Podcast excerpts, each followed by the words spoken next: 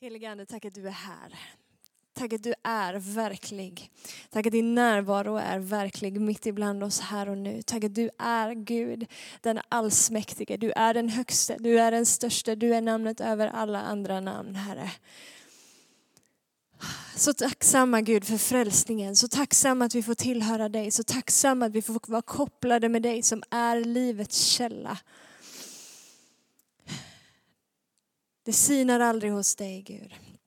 Alltid får vi komma och dricka. Bara du är den som kan möta våran törst. Bara du är den som kan möta vår hunger. Herre, tack att din blick söker efter oss. Dina ögon överfar hela jorden för att bistå var och en som söker dig med kraft.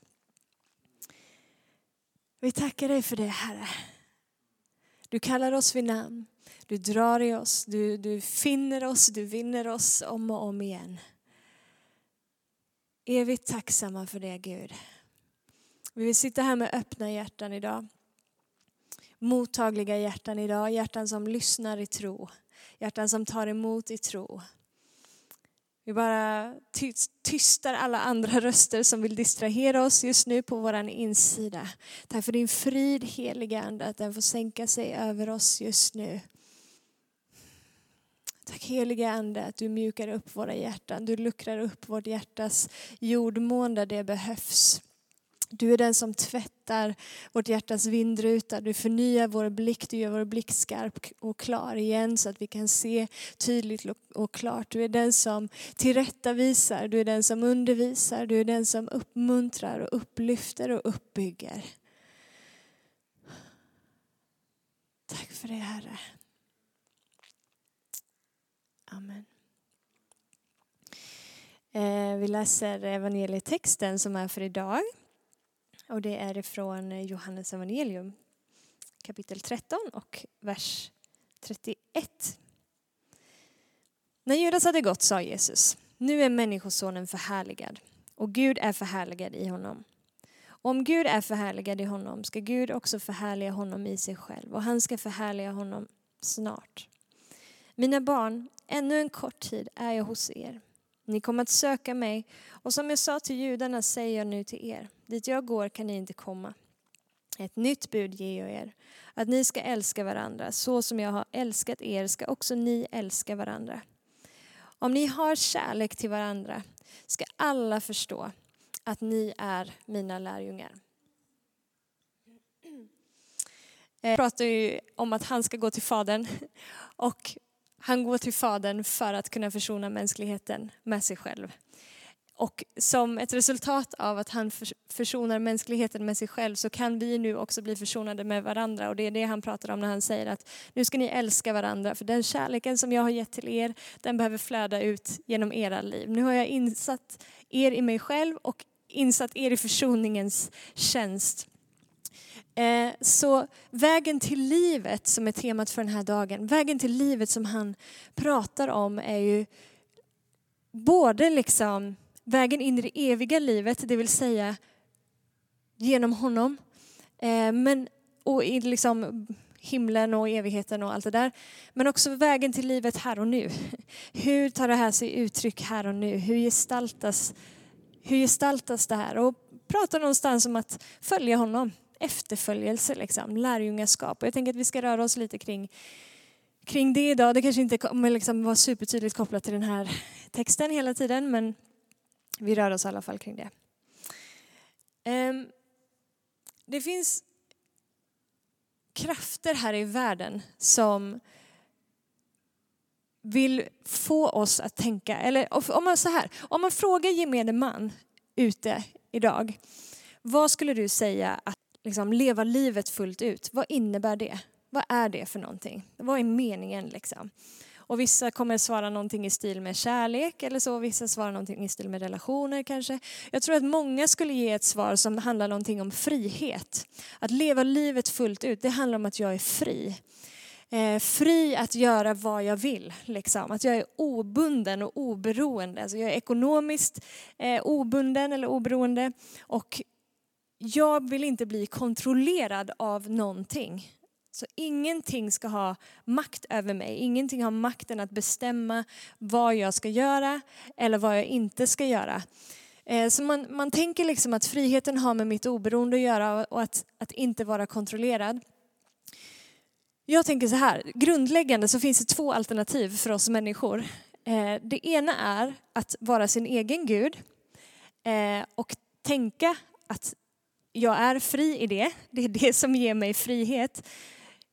Jag tror dock att när man är det så står man är inte så fri som man tänker att man är utan man står under inflytande av andra krafter liksom, som vill påverka en och som har, som har inflytande på, på mina beslut oavsett om jag vet om det eller inte. Men så det är det ena alternativet. Det andra alternativet är att låta Jesus vara min Gud och faktiskt frivilligt välja att ställa mig under honom och säga okej, okay, jag ger upp mitt eget herravälde över mitt eget liv och så ger jag över herraväldet till dig och jag väljer att följa dig istället för att följa mig själv. Istället för att följa det som jag tänker är det bästa för mig så väljer jag nu att följa det som du säger för att jag tror att det är det bästa för mig. Men så om det då finns krafter i den här världen som säger att frihet och, och livet är att inte vara kontrollerad av någonting. I kontrast till det så skulle jag då vilja säga att friheten kan vi vinna genom att leva ett liv i självkontroll. Och självkontroll läser vi i Bibeln att det är en av den helige andes frukter. Det vill säga självkontroll kan bara komma mig till del genom ett liv i efterföljelse av Jesus. Utanför Jesus så finns inte självkontrollen som kommer från den helige ande. Liksom. Vad innebär självkontroll? Jo men det innebär att kunna säga nej till rätt saker för att kunna säga ja till rätt saker. säga ja till rätt saker för att kunna säga nej till rätt saker. Liksom. Och det är i, i den helige andes självkontroll som jag faktiskt kan se klart och ha ljuset av vad som är bra och uppbyggligt för mig och vad som faktiskt kommer leda mig ut i frihet och vad som bara kommer leda mig i, i fångenskap. Så, frihet, livet, kan bara vinnas genom att ge upp sitt liv till Gud. Genom att ge upp herraväldet över sitt eget liv. Genom att sluta försöka vara sin egen Gud. Matteus 16.25 säger så här, den som vill bevara sitt liv ska mista det. Men den som mister sitt liv för min skull, han ska vinna det.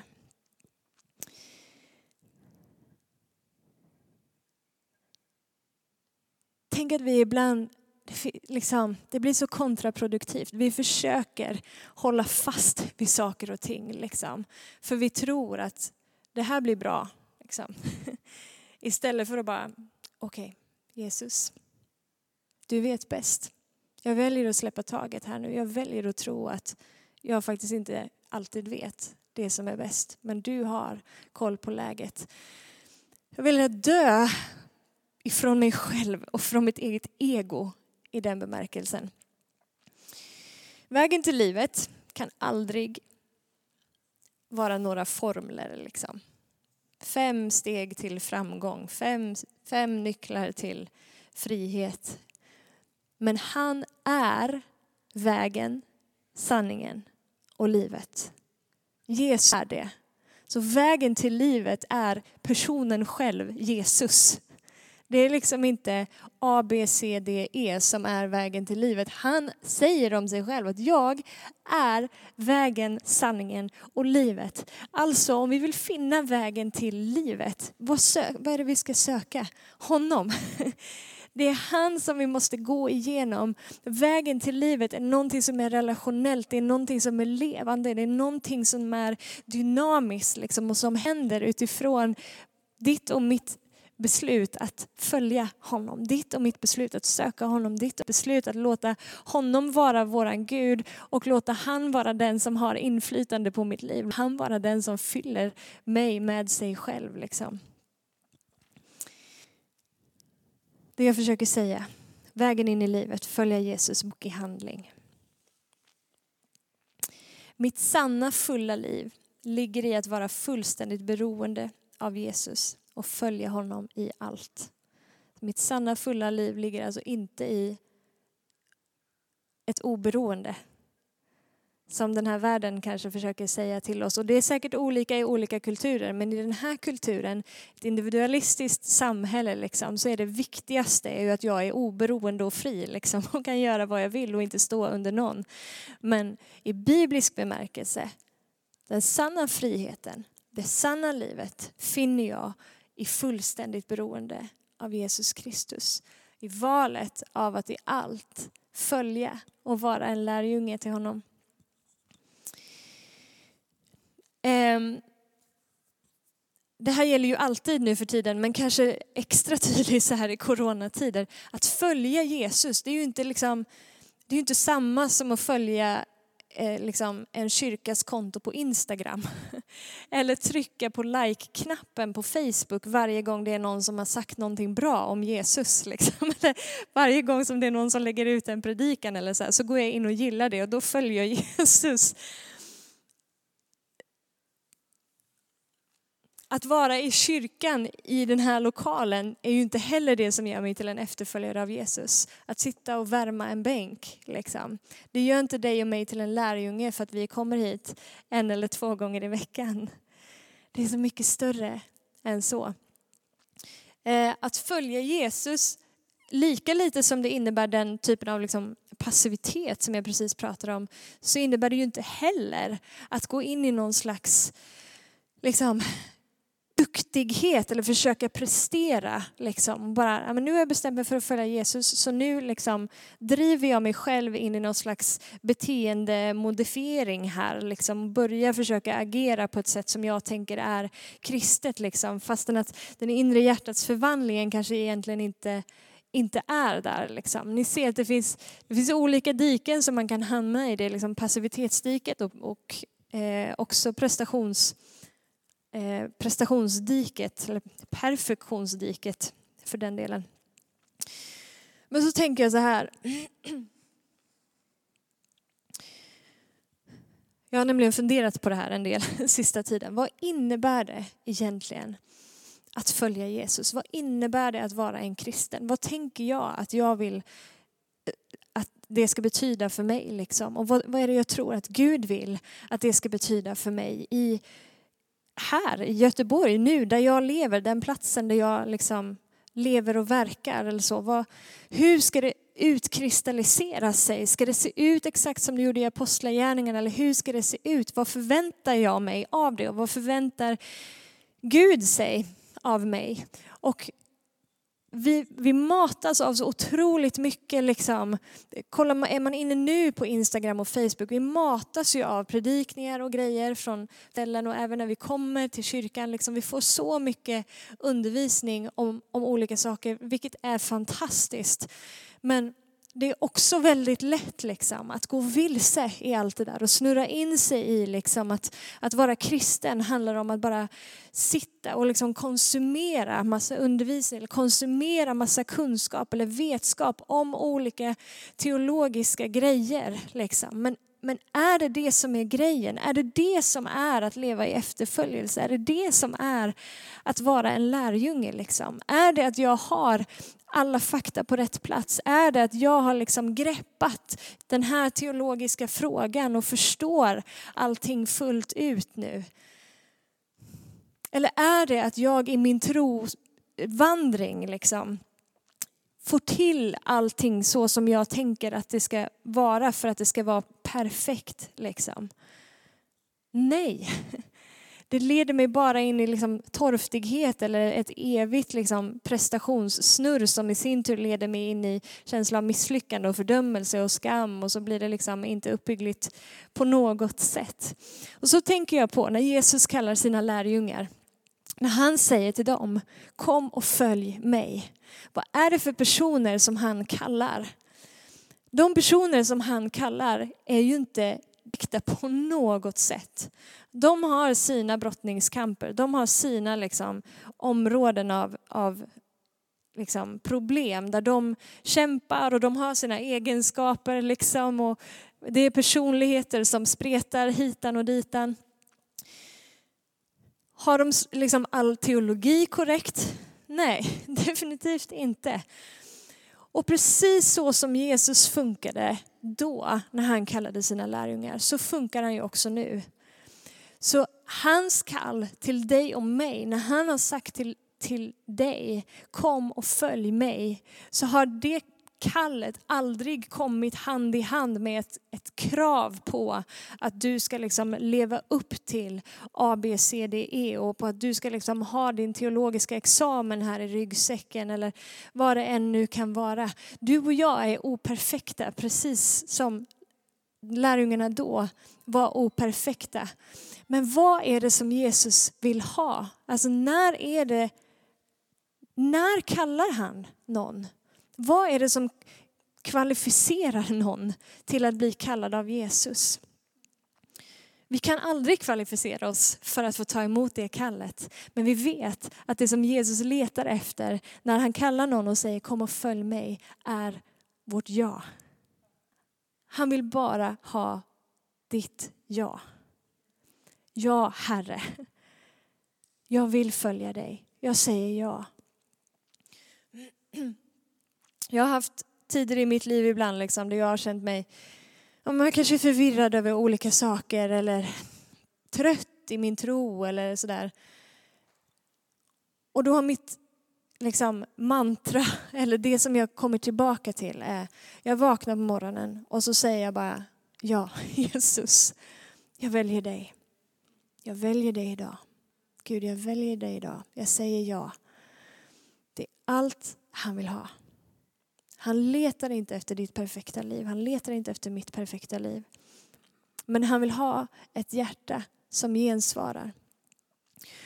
Och där det finns ett hjärta som säger ja, där jag på något sätt, för att prata i liksom bibliskt språk nu, där det finns ett, ett offer på altaret, där mitt liv ligger på Guds altare, där kan Gud komma med sin eld också. Jag ger offret, Gud kommer med elden.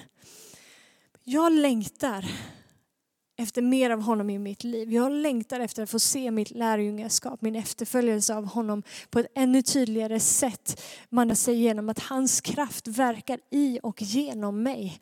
Att hans rike får utbredas i mig och genom mig. Och det är inte att jag har koll på läget som kommer göra det. Men mitt ja till honom i min brustenhet ger mig alla förutsättningar för att få se honom verka genom mitt liv på det sättet. För där mitt jag är, där kan hans ande falla.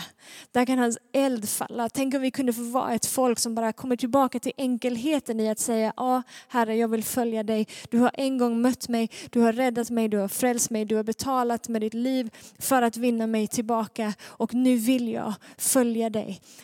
Bara säga ja. Så att hans ande igen kan få liksom sätta dig och mig i brand. Att vi skulle skakas ur vår egen bekväma värld. Liksom. Att vi skulle ruskas om lite ifrån liksom, en kristendom som fastnar här uppe. Liksom. Gud, jag behöver dig. Jag behöver din eld i mitt liv. Jag behöver att du liksom, tänder mitt hjärta igen. Jag behöver din kraft. Jag vill se dig verka genom mig. Jag har läst nu i veckan lite om eh, Guds generaler, man, stora liksom gudsmän och gudskvinnor genom tiderna. Människor som har fått se Gud verka på ett helt spektakulärt sätt genom deras liv. Och när man läser om dem, det är trasiga, brustna människor liksom, som kommer från struliga förhållanden och som har liksom schabblat big time i sina liv. Men Gud har gett dem en andra chans och en tredje chans och en 148 chans. Det som de har gemensamt är att de har sagt sitt ja till Gud. När han har kallat så har de bara valt att lägga sina liv på det där altaret och sagt ja, Herre, låt det ske med mig som du har sagt. Här är jag, sänd mig. Jag väljer dig. Låt oss vara sådana. Jag vill vara sådana. Gud, för mig tillbaka till den platsen liksom där, där det är hungern, där det är längtan som vida övertrumfar eller överträffar min, min egen bekvämlighet. Liksom. Så att vi kan få se saker och ting hända på riktigt i våra liv med Gud. påverka de som finns runt omkring oss på sätt som vi inte överhuvudtaget har skrapat på ytan än så länge. Vänner, det finns så mycket mer. Det finns så mycket mer. Amen. Låt oss be.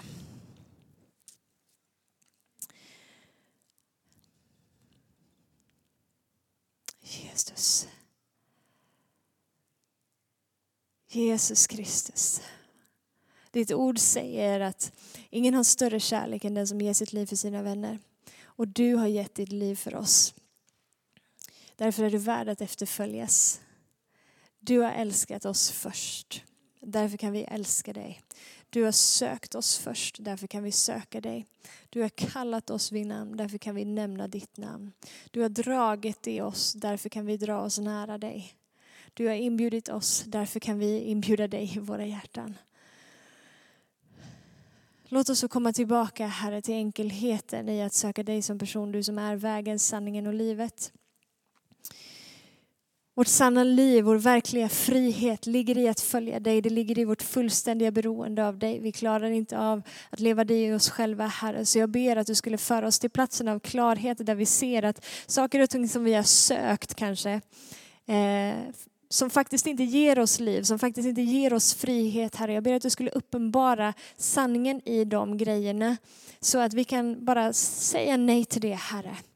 Vi vill inte utöva kontroll över våra liv i bemärkelsen jag ska vara min egen Gud, men vi vill leva i den helige Andes självkontroll. Där vi kan säga nej till rätt saker för att säga ja till rätt saker. Den vägen som leder oss ut i frihet tillsammans med dig Herre. Vi vet att det ibland kostar på att följa dig. Vi vet att det ibland krävs ett pris att betalas. Liksom. Att om världen inte förstår, eh, för vi får möta motstånd från från, både från världen men ibland kanske också från våra egna, från de som vi trodde stod oss närmast. Eh, vi vet att det kostar på ibland att dö ifrån sin egen stolthet, ifrån sin egen bekvämlighet eller lägga åt sidan bitterhet, oförlåtelse, lägga åt sidan behovet av eh, att ha gott anseende, lägga ifrån oss människofruktan, Herre. Men vi vet att det vi vinner är så långt mycket mera värt än vad det som vi någonsin skulle kunna ge upp innebär. Så låt oss komma tillbaka till den sanna längtan, Herre. Renheten, enkelheten i att följa dig, att säga vårt ja till dig varenda morgon. Vart du kallar mig idag, dit vill jag gå, Herre. Det du säger till mig idag, det vill jag följa.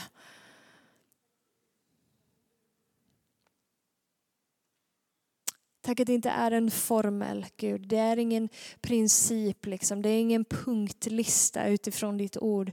Utan det är en levande relation med personen själv som är vägen, sanningen och livet, Jesus Kristus. I Jesu namn. Amen.